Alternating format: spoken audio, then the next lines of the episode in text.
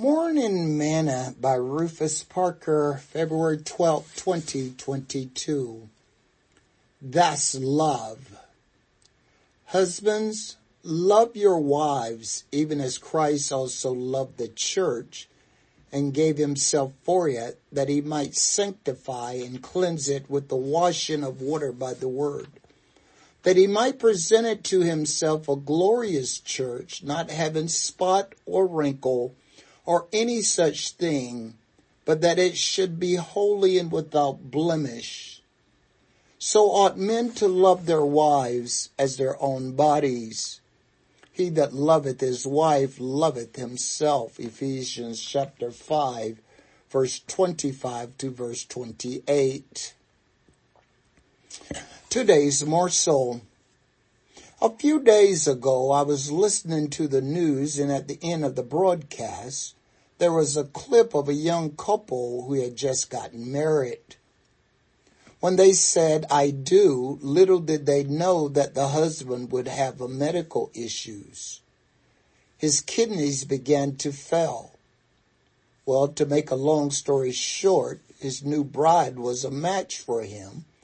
And so she gave her, her new husband one of her kidneys so that he could live and they called it a match made in heaven. Now that is true love. Love must be without dissimulation. When we say I do, it must be forever.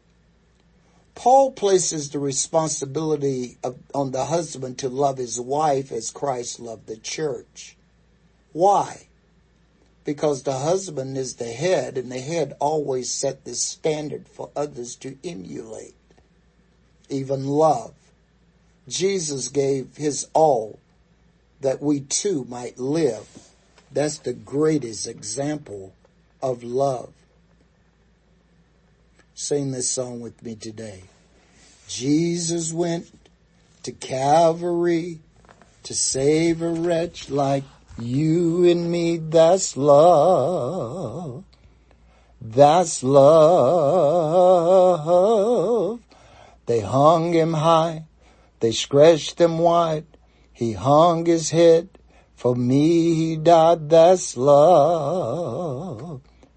That's love. But that's not how the story ends.